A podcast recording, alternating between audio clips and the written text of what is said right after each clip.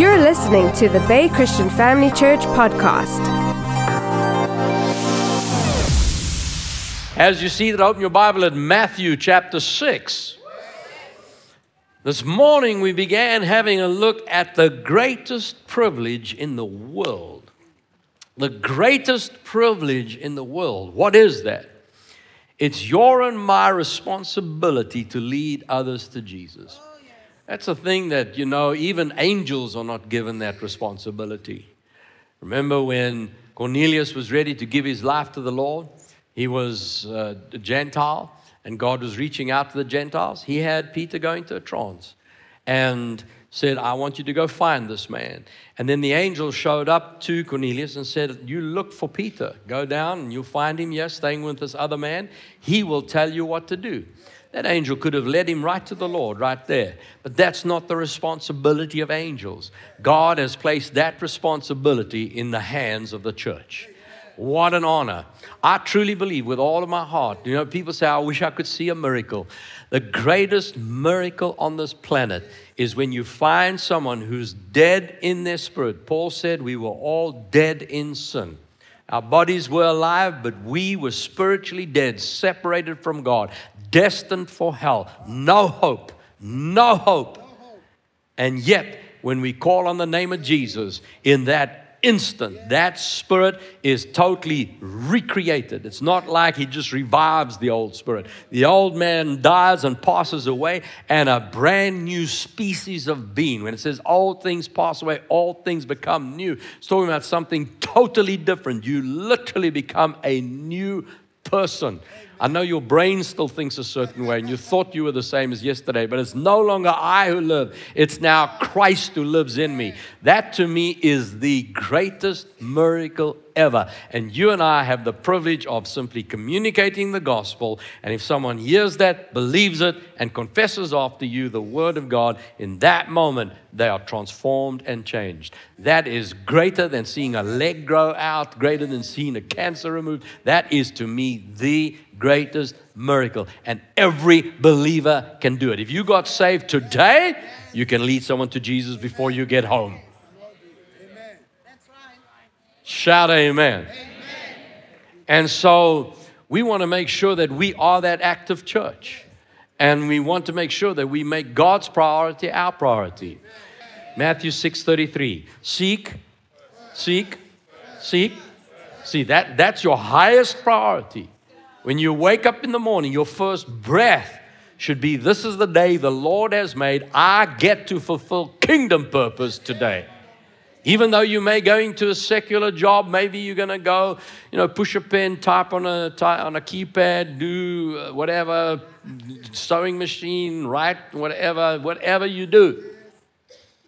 But I know when I walk out that door, I am on kingdom purpose. I'm on a kingdom vision. I'm focused.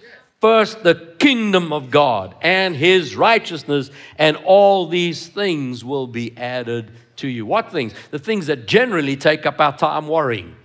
Most of the world are stranded because the, the, all their time is consumed with fulfilling all their problems.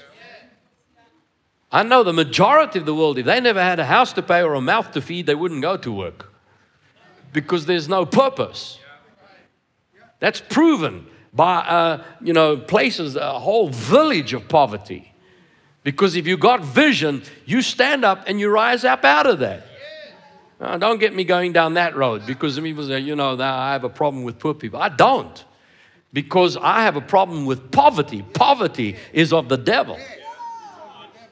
And it's not anybody's fault if they're born into that. that that's not the issue. It's how long you're going to stay there. Because if I make a choice, I say, I'm seeking God's kingdom wherever you are, that people say, oh, this gospel only works in, in America. No, this wasn't written, the Bible wasn't written in America. When the children of Israel were wandering through the, through the desert, there weren't any malls, there weren't any Bentleys, there weren't any Learjets, there weren't, come on. And yet every need was provided, every need supplied. They lacked for nothing, lacked for nothing. The, the shoes on their feet did not even wear out. And that's the old covenant. We're under a new and a better covenant. And when you make God's kingdom your priority, family, God is getting ready to bring you up out of that situation. In other words, I'm not going to work to just pay the bills. I am going into my mission field. I hate my company. That's your mission field. Yeah, but the people there, great, I'm glad. Because you are the answer. You are the church with the gospel. You are the light in that darkness. Amen. Uh, someone came to me once, said, Pastor Allan, please pray for me. I want to change my job. I said, Why? I said, Because where I'm working, everybody swears, everybody does things. They all, no one talks about, I'm the only one there that's a Christian. I'm not praying for you to leave. Are you kidding me? You right, you want to go sit with a bunch of religious Christians where you can gossip about the pastor all day?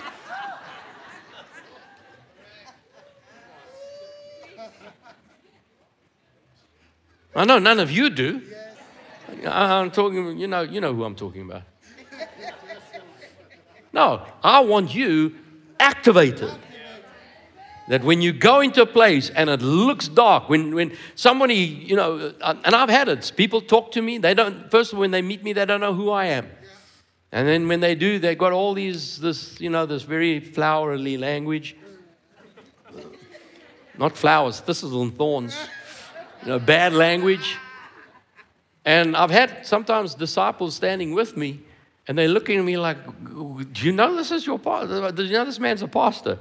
And then they say, How do you handle that, pastor? I said, I know the world. That you, you, the world speaks that way.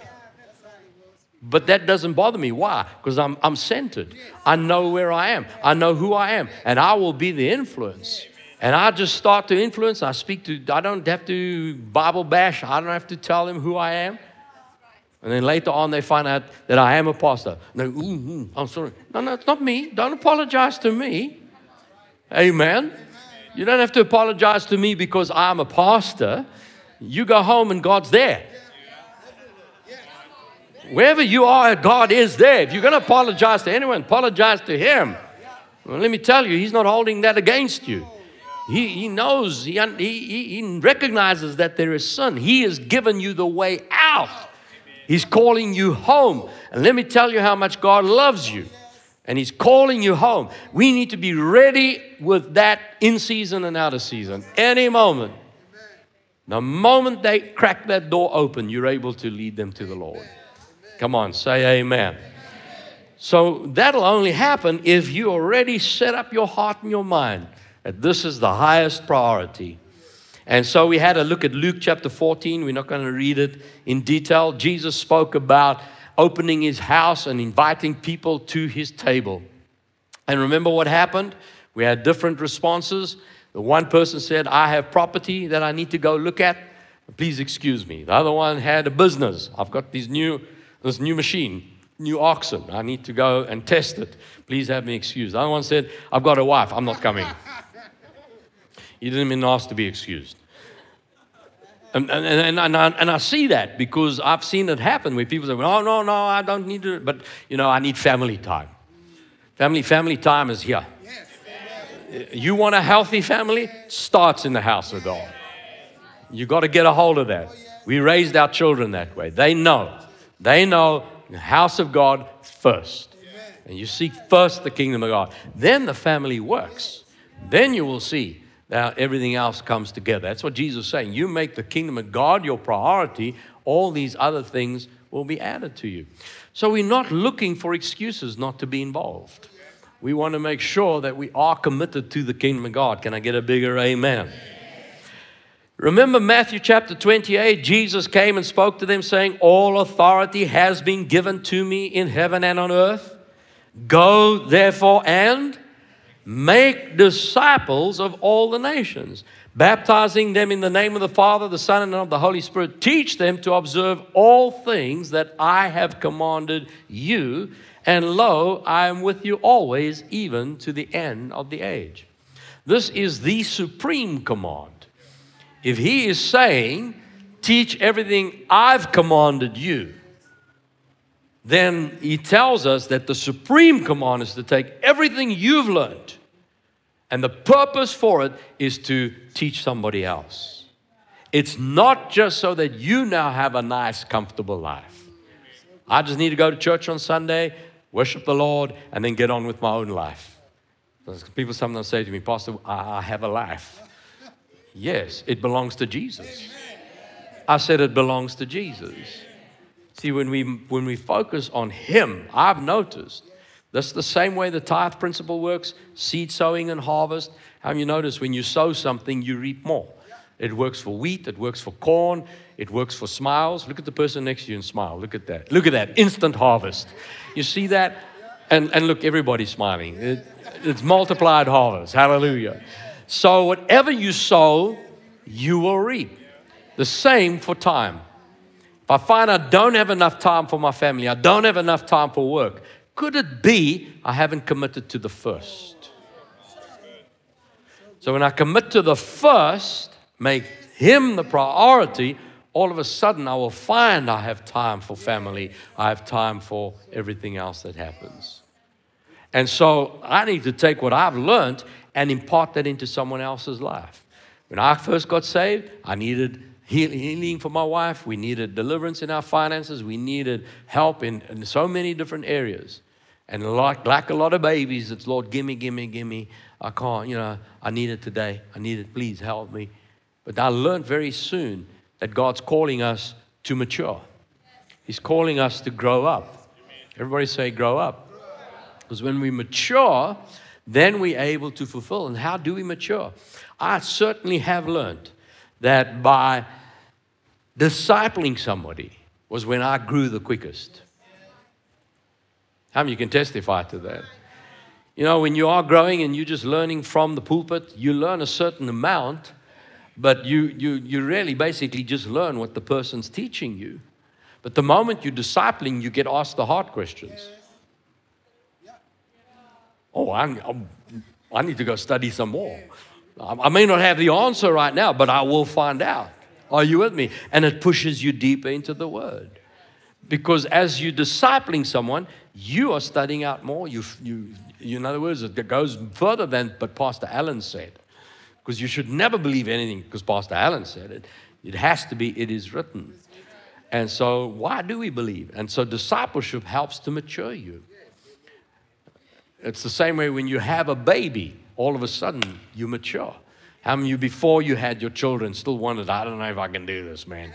You know, and then when the child arrives, suddenly you find there's a grace for that. And you mature. And all of a sudden, what it was all about you and where you're going to go and what we're going to do Friday night and what we're going to do on Saturday, and we're just going to go out and spend three days here and go here. All of a sudden, that's not the case anymore. Now it becomes about this little one. Your life changes. And that's the same, it's the truth in the realm of the Spirit. Is when I'm committed to discipling, I'm committed to working with Jesus, I don't have time to focus on the negatives.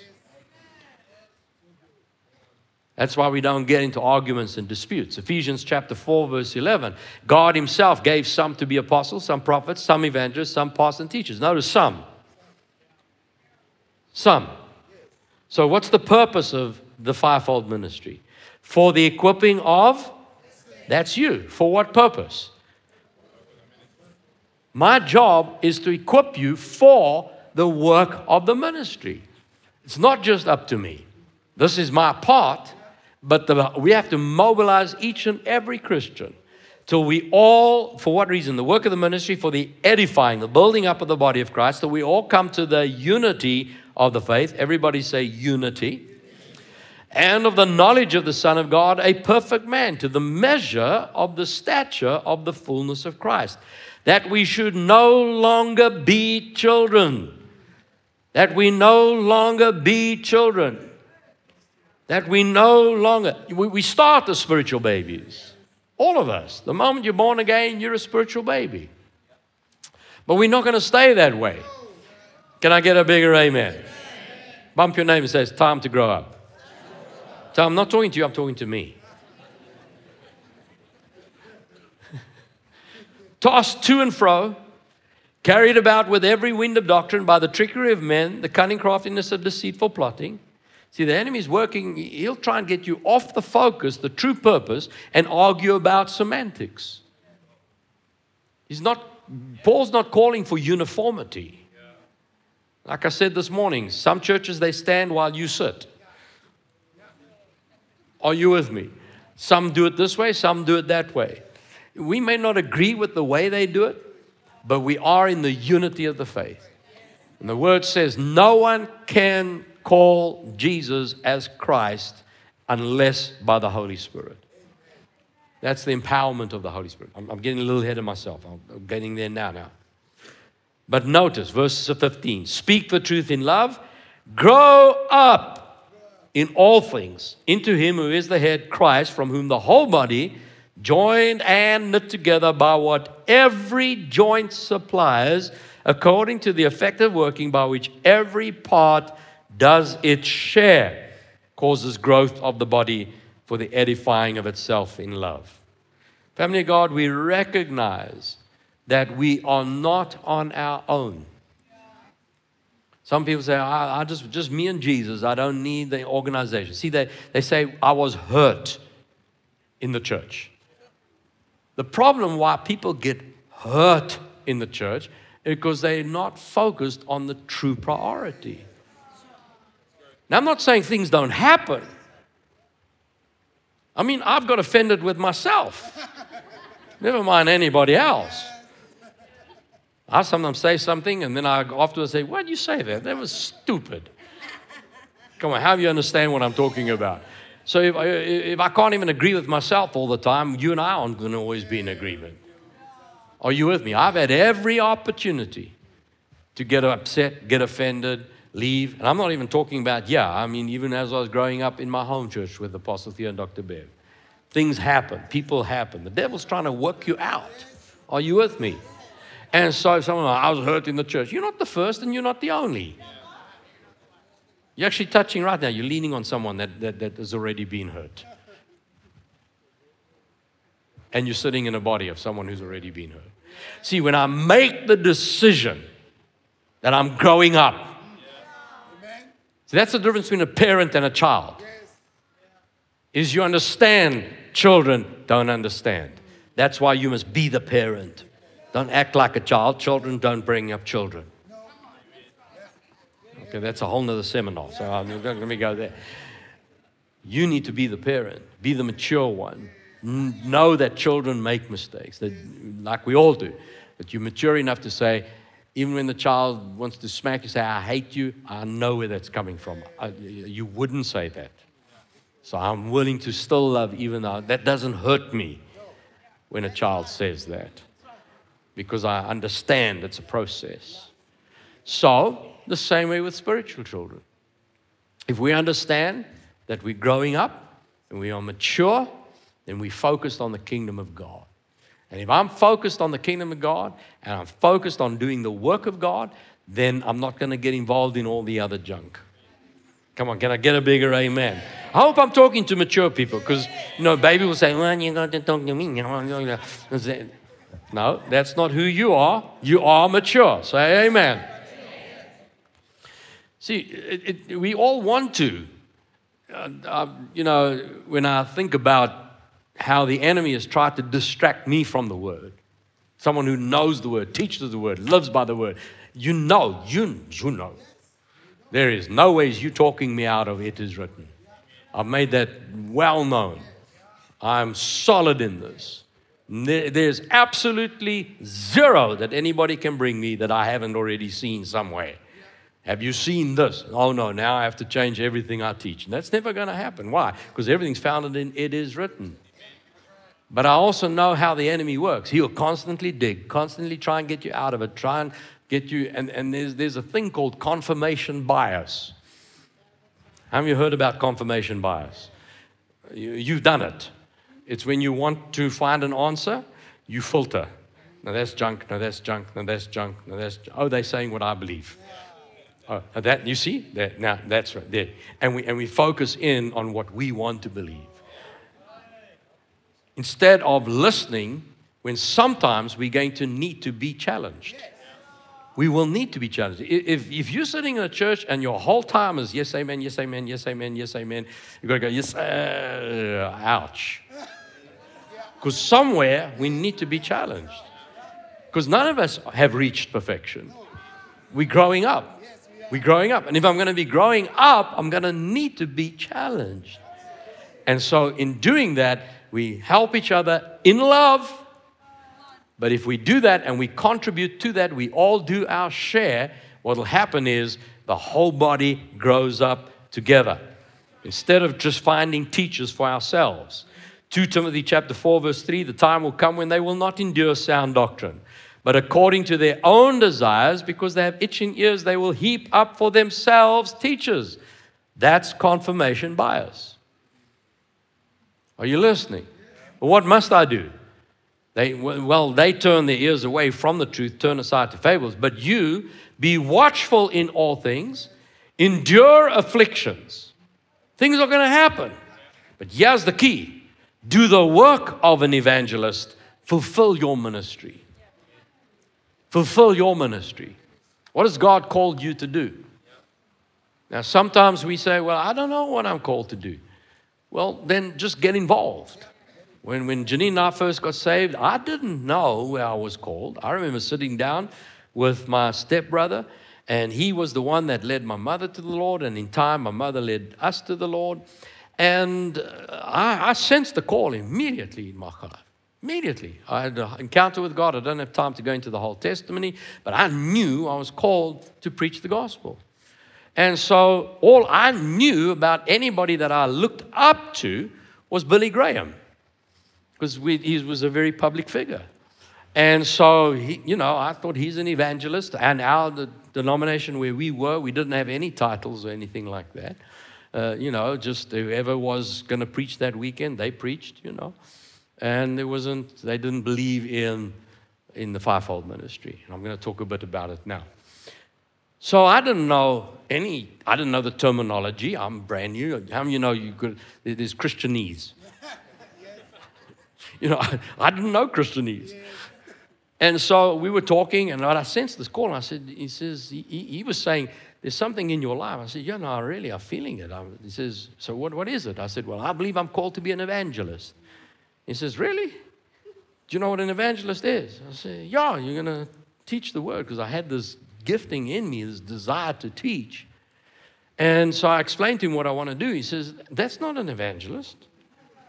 And he told me what evangelist is. And I said, no, no, that, no that's, that's, that's, that's not me. So what do you do? Where, where do you focus? Because I didn't know. I just knew God was calling this, me to something. And so Janine and I just made a decision that anytime anything was happening, if there was a need for this area, we went and did it. If we're going out over here, the team's going out to, in this area, we're doing an outreach, we went with. We got prayer over here, we went with. We need help in this day. Someone, we're going to do this in the church. If you can come on Saturday and help build, we were there. Whatever was happening, we got involved. We just did whatever our hand found to do. Just got busy. We made the kingdom our priority. If there's a need, we'll, we'll, we'll show up. And in doing that, in showing up regularly, all of a sudden you find in a certain area there's a passion. You, you can't wait to get to that one. This one, we'll go because we committed. But you get to the point where, do, do you want to go? Do you want to go? Well, mm. are you with me? And I don't feel bad about that because that's not my lane. Once we found our lane, there's a passion. You couldn't keep us away from those events. All of a sudden, you now know uh, this. Why? Because there's gifting. How have you noticed? Some people they can try all different. Think of sport. They try this sport, try that sport, they fumble, they can't, they want to, and one day they pick up that bat and man, their eye is in. And they, as you know, you go, there's a gift here. See, it's built in. But you have to try different things to find it. And so, the same way, each one of us have giftings built into us. But we must fulfill that ministry. We must fulfill that ministry. Come with me to 1 Corinthians chapter 1. Now, the Corinthians letters, both of them that we have, are quite interesting. Because even though we call it 1 Corinthians, that's not the first letter. Because when you read it, you'll see that Paul's addressing a letter he already wrote to them. And we don't know where that letter is. We don't have that letter. And from the context, you can see they answered back. So Paul said something, and they came back, and what they came back with was out of line. So Paul has to now write this letter to correct some of the things that they came back at him with. And he, here's the thing he planted that church. He is the apostle. And he said, you, Some of you are even questioning if I'm an apostle. The very fact you exist as a church is proof of my apostleship. So you're now challenging what I'm teaching you. Let me set it right. So if you read Corinthians with that in mind, you'll be amazed at what you see. So, yeah, we see in chapter 1, verse 4, he says, I thank my God always concerning you for the grace of God which was given to you by the anointed one, Jesus, by Christ Jesus, that you were enriched in everything by him, in all utterance and all knowledge, even as the testimony of Christ was confirmed in you, so that you come short in no gift, eagerly waiting for the revelation of our Lord Jesus Christ, who will bless, who will also confirm you to the end that you may be blameless in the day of our Lord Jesus Christ. Now, I want to emphasize this because what's happened is we now find that there's been there's a flurry and a, there's this upswelling of a lot of people speaking against the gifts. Have you heard the term cessationist?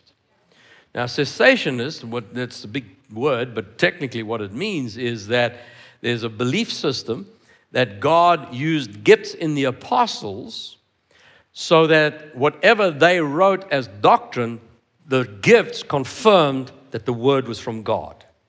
But once we have the word of God, you don't need the gifts anymore. So the gifts ceased. God can still do miracles. I mean, He's God. He can do whatever He wants to do. He's able to do miracles. But for you and I to believe for these things and just expect it, and, you know, what we call charismatic gifts, uh, that's, that's ceased. So you've got this whole argument trying to talk against it. Now, as you study this, if you just read there, he says there, they, as the church, are moving in great gifts, but you, you see there, he said it's going to happen until Jesus comes. And that's what we need to, because if you start saying that, I have to look at some of the reasons why do we have the gifts? Because if if we don't aren't going to have gifts, we aren't going to have healings, we're going to have anything, why would God advertise it? Amen. It's like taking a child into a sweet shop. Look at all these nice sweets, but you can't have any. And then take them out. That, why is it written? It is written for you and me to learn from. But the problem is, we don't always understand it. And what you're going to see, I'm going to say this and then so I can refer to it as I teach, is you've got where, if you look at the majority of what we believe, most churches believe in Jesus as the Son of God. He came to the earth in a human body, he taught the kingdom of God, healed many, and then suffered on the cross, paid the price for all sin, declaring it is finished, complete atonement, died, rose from the dead, today is alive, ascended on high, seated on the right hand of the Father, and whoever calls on the name of the Lord will be saved. That's just in a nutshell. Most Christians would agree with that. So now we live our Christian life. We go to church, we believe in, you know, singing songs or hymns or our, our version of that. Uh, we believe in giving in some way, either tithes or we don't agree with the tithe, but we do believe in offerings, you know, and we've got different versions of that. Uh, we've got different ways of reaching out and leading people. We, we, in other words, 90% of the time, we're in agreement with it. Are you with me? But then there's 10% say, where, where they say, no, that's passed away. You got this group that does believe it is. And what's happened is we think that this 10%, that's the spiritual aspect. The rest is we're just living in the natural, waiting until Jesus comes. And as long as we're living that way, just in the natural, you know, whatever will be, will be. We just trust God, but there's not really anything supernatural happening. But then you got this other thinking, well, we do the same things in the natural. We go to church, we do all the natural workings of it, but we have this 10% where we do believe in the supernatural. And I want to say to you today that both of that are wrong impressions when you study this, what I'm about to have show us from the Word. Because it's not like you have this and some supernatural. The whole thing is supernatural. Everything we do is supernatural. Can I get a bigger amen? Everything needs to be by the Spirit of God. I don't want to do anything in my own ability, in my own strength. Come and have a look at verse 10. Now I plead with you, brethren, by the name of our Lord Jesus Christ, that you all speak the same thing, that there be no divisions among you. What's happening? They're saying some people here are involved in the gifts. That's one division. Another one's in this division. Another one's in that category. He says there should be no divisions. There shouldn't be division. I'm not saying we all must do the same things, but why is it that when we think we're doing something, we're the only ones that are right, you're all wrong, therefore you're in the different camp? No. Even if you do something different the way that I do it, we should still be in unity. Can I get a bigger amen? But that you be perfectly joined together in the same mind, in the same judgment. For it has been declared to me concerning you, my brethren, by those of Chloe's household, that there are contentions among you. And some say, I'm of Paul, I'm of Apollos, I'm of Cephas, I'm from the bay, I'm from fill in the blank or I am of Christ. Verse 13 Is Christ divided? Was Allan crucified for you? If I wrote this letter, Paul saying it's not about the man, it's not about the brand. Was Paul crucified for you, or were you baptized in the name of Paul? And he starts to talk about the Spirit. Everybody say the Holy Spirit. And he gets down to chapter 12. I don't have time to study the whole thing in detail. We can do that some other time. But let's look at verse 1. Now, concerning spiritual gifts. Now, how many of you have a, a page printed Bible? Let me just see. Can you tell me that word gifts? Have a look. Is it in italics? If it's in italics, just lift your hand and let us know. Yeah, that confirms it. What do we know about italics? It wasn't in the original text. We put that word in, the translator. So it's put in italics to let you know that was not in the original transcript, but to make it understandable, because this whole chapter talks about gifts, he must be talking about gifts, and they put it there in italics. So I put it to you that if I took the word gifts out, I haven't changed the Bible. Because Paul didn't write that. Some other man put it in. So if some other man put it in, this man can take it out. You don't have to remove it if you don't. If you want to keep it, keep it we can still be in unity. But if you read it accurately, the way Paul wrote it, concerning spiritual, concerning the spiritual, I don't want you to be ignorant. So, evidently, they were revealing their ignorance of the move of the Spirit. And he's now addressing that.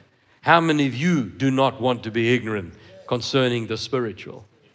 And so then he says, yeah, concerning the spiritual, I don't want you ignorant. You know that you were Gentiles. You were without covenant, carried away to these dumb idols, however you were led. And therefore, make known to you that no one speaking by the Spirit of God calls Jesus accursed, and no one can say that Jesus is Lord except by the Holy Spirit. I don't believe that that group is actually Christian. I don't even know if they're saved. Are they calling Jesus Lord? See, I, again, I, I, there may be things I would never do it that way. But could that be personality? Could it be a preference? So you've got to be very cautious. I just don't think God would do it that way. Oh, no, you're speaking on behalf of God now? Maybe I even think, think the same way, but I'll never communicate it. Why? Because I read in the Bible, there are some things when I look at it, I think, you did what? You read some of those Old Testament prophets, I mean, you know, they go lie naked outside the city. Today we put them in, a, in a, an asylum. Are you with me? So we got to be very cautious. I don't think that's God. Now, there are some things that we just know is taking scripture way out and, and, and doing stupid things that can hurt people. They are, they are don't agree. And we're not going to discuss that now. What I am saying is that if someone's calling Jesus is Lord, then we are brothers. Amen. Slow down there. Say amen. Verse 4 now he addresses there are diversities of gifts, there are differences, but it is the same Spirit. There are differences of ministries, but it's the same Lord. There are diversities of activities, but it's the same God who works all in all. Family, there are people who wouldn't even think of coming to this church because they just can't get on with me.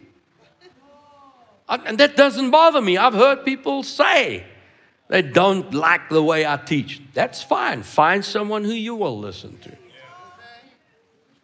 But there are people that'll listen to you that won't listen to me, but there are people who listen to me but won't listen to you. Are you with me?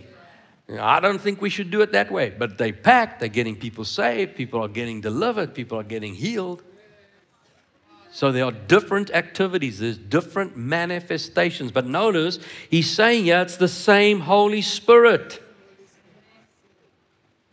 Verse 6, there are different activities. It's the same God who works all in all. The manifestation of the Spirit is given to each one for the profit of all. To one is given the word of wisdom through the Spirit, to another, the word of knowledge through the same Spirit, to another, faith by the same Spirit, another, gifts of healings by the same Spirit, to another, working of miracles, to another, prophecy, to another, discerning of spirits, to another, different kinds of tongues, to another, interpretation of tongues. But it's the one and the same Spirit who works all things, distributing to each one individually as He wills. Now, we call that the nine gifts of the Holy Spirit, but I don't think God listed it like they are badges to get. He's got three of them, he's got five, so he must be more important. No, that's not what it's there. The gifts are as the Holy Spirit wills. I have the discerning of spirits. I can see who's a Christian and who's not. Why would God give you that? God's not going to tell tales on people. Hello? What are we talking about? What Paul is saying, you're going to see different manifestations. Now, we know that in certain callings, you will see a gift showing up more than often, but it's not because they are gifted in that. It's because that, in order to fulfill their ministry, that gift is in them. The thing that is that I see Paul saying here is it's not about whether these gifts are here or whether they passed away, whether we can still do these things, whether we conjure them up. We don't use it in order to create a mass following. We don't use it for sensationalism. It is if there is a need, whatever that need is, the power of the Holy Spirit is present and He will move even if I can't put it in a label. Because I can tell you sometimes God moves and about four gifts showed up, but I can't tell you how they are. It's just like in a cake, there's flour, baking powder, you know, egg. Now tell, tell me in the egg, where's the egg? Well, in, in the cake, where's the egg?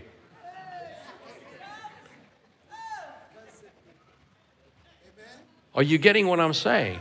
What we're saying is it's Everything is by the power of the Holy Spirit. Whatever we do, we must do it by His power. Why? Because it's His church, He wants to reach people, and it's not about me building my name and trying to use the gifts to somehow show off who I am. They're tools. Look at verse 12. For as the body is one and has many members, but all the members of that one body, being many, are one body, so also is Christ. For by one Spirit we were all baptized into one body, whether Jews and Greeks, whether slaves or free, and have all been made to drink into one Spirit. No one is more special than another. Watch what he says here. In fact, the body's not one member but many. If the foot says, Because I'm not a hand, I'm not of the body, is it therefore not of the body? If the ear says, Because I'm not an eye, I'm not of the body, is it therefore not of the body? If the whole body was an eye, where would be the hearing? If the whole were hearing, where would be the smelling? But now God has set the members, each one of them, in the body as He pleased. If they were all one member, where would the body be? But in now indeed there are many members, yet one body. And the eye cannot say to the hand, I don't need you. Nor can the head say to the feet, I have no need of you. No, much rather, those members of the body which seem to be weaker are necessary. Those members of the body which we think to be less honorable, on those we bestow greater honor, and our unpresentable parts have greater modesty. There's parts we hide away. But our presentable parts have no need for that. But God composed the body, having given greater honor to the part which lacks it, that there should be no schism in the body, that the members should have the same care for one another. If one member suffers, all the members suffer with it. If one member is honored, all the members are honored and rejoice with it. Now, you are the body of Christ and members individually. Now, listen to this God has appointed these in the church first apostles, second prophets, third teachers, after that, miracles, gifts of healings, helps administrations, varieties of tongues. Now, are all apostles? Are all prophets? Are all teachers? Are all workers of miracles? Do all have gifts of healings? Do all speak with tongues? Do all interpret? Earnestly desire the best gift. Yet I show you a more excellent way, and he begins to teach how important love is. Now, the context of tongues there, he's not talking about the gift of where you speak your heavenly language to your father, because there he goes on in a later chapter and says, He who speaks in a tongue does not speak to men, but to God. There is a tongue that's your heavenly language. This is talking about the gifts of tongues and interpretation. But I want you to notice something here. He's dealing with spiritual matters.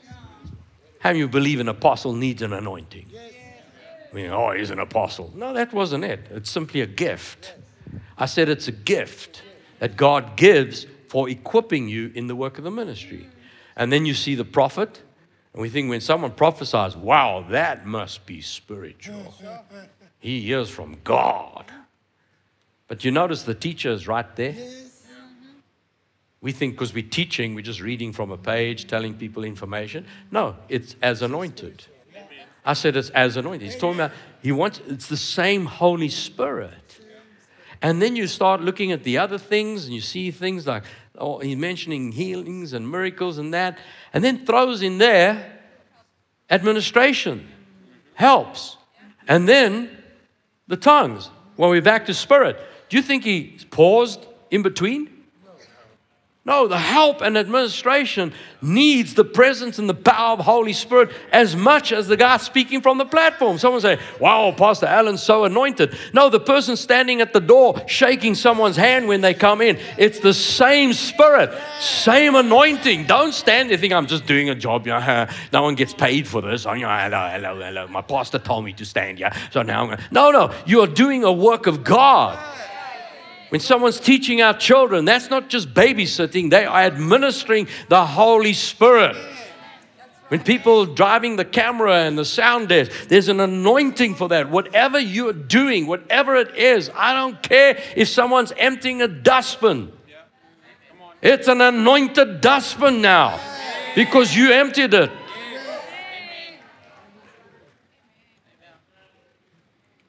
We need to understand this that we're not talking about whether these are gifts that's passed away, because you look at that, you, the word used there is charisma. Charisma, because that's why they, you know, there's sometimes those that believe in the gifts, they're called charismatics. Like that's the that's the charismatics. Are you charismatic or not? It's not a it's not a denomination, it's not a sect, it's not it's it's someone who believes in the gifts. Are you with me? But it's the same word used that by grace you're saved by faith. That's the word charis.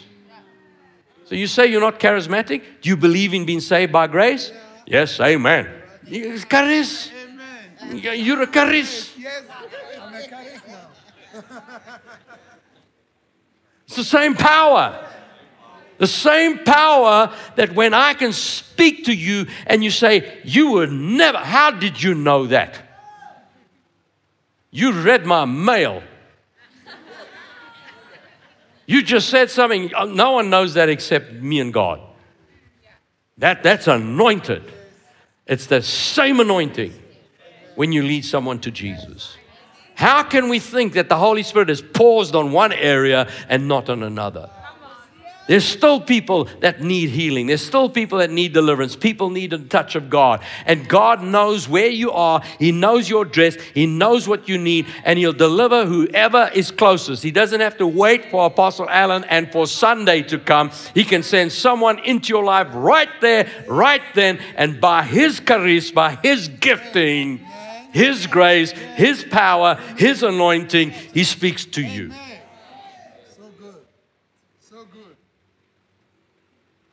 Family of God, you and I have this privilege of carrying this charis, these giftings, and it's in you.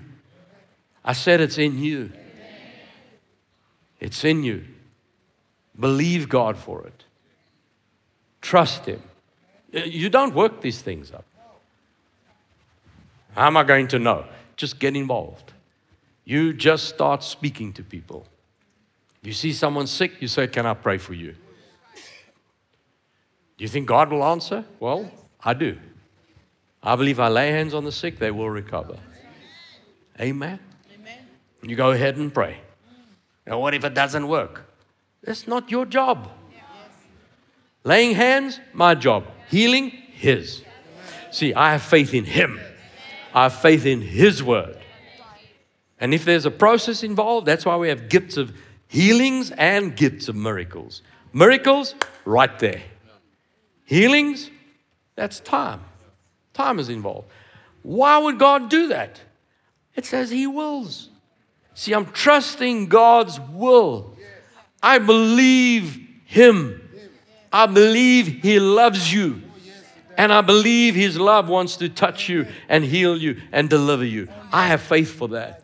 I have faith in the love of God. And so I can confidently do that, saved and unsaved. Oh, yes. See, very often when we want to pray for someone, do you believe in Jesus? Jesus didn't do that. He just said, Do you believe I can do this? Yes, all right. Based on that, I can do it. Amen.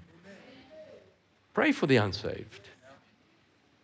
Because when God moves in their life, and He will, they'll go, you got something, man.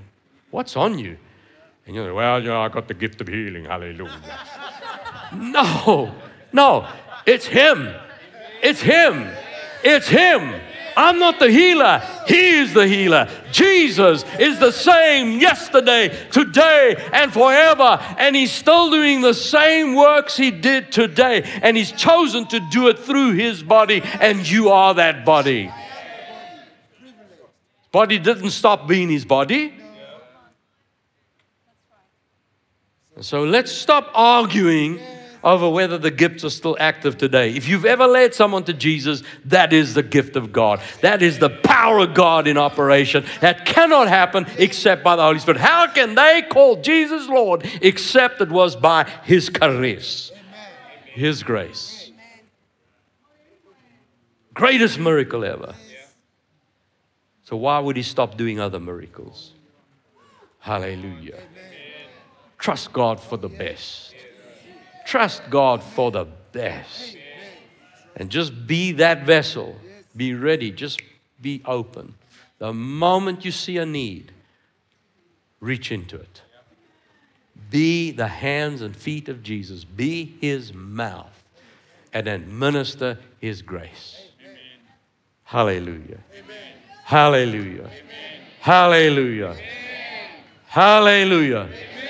How do you know you're anointed? Oh, That's not something to be prideful of. It's, it's no longer I live, it's Christ who lives in me. And we thank God for his anointing. Thank God he loves us. I tell you, family, you put your focus on him and about him. Father, what do you want to do today? What do you want to say? So, you see, so often we try and fix the problem.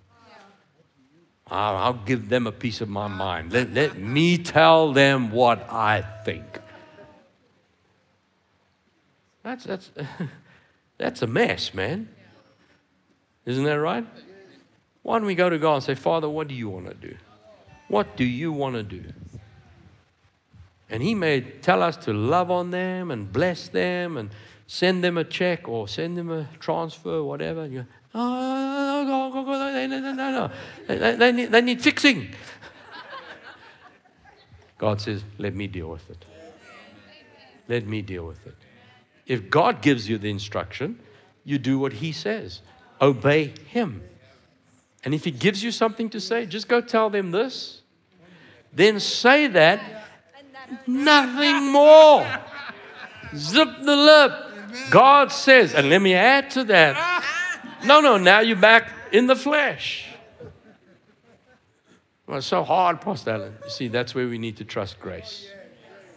Trust. If you, if you believe God is God, He knows how to run His kingdom, He knows how to run His body, let's trust Him. Amen. Amen. Come on, let's give Jesus praise for His word. Let's stand together.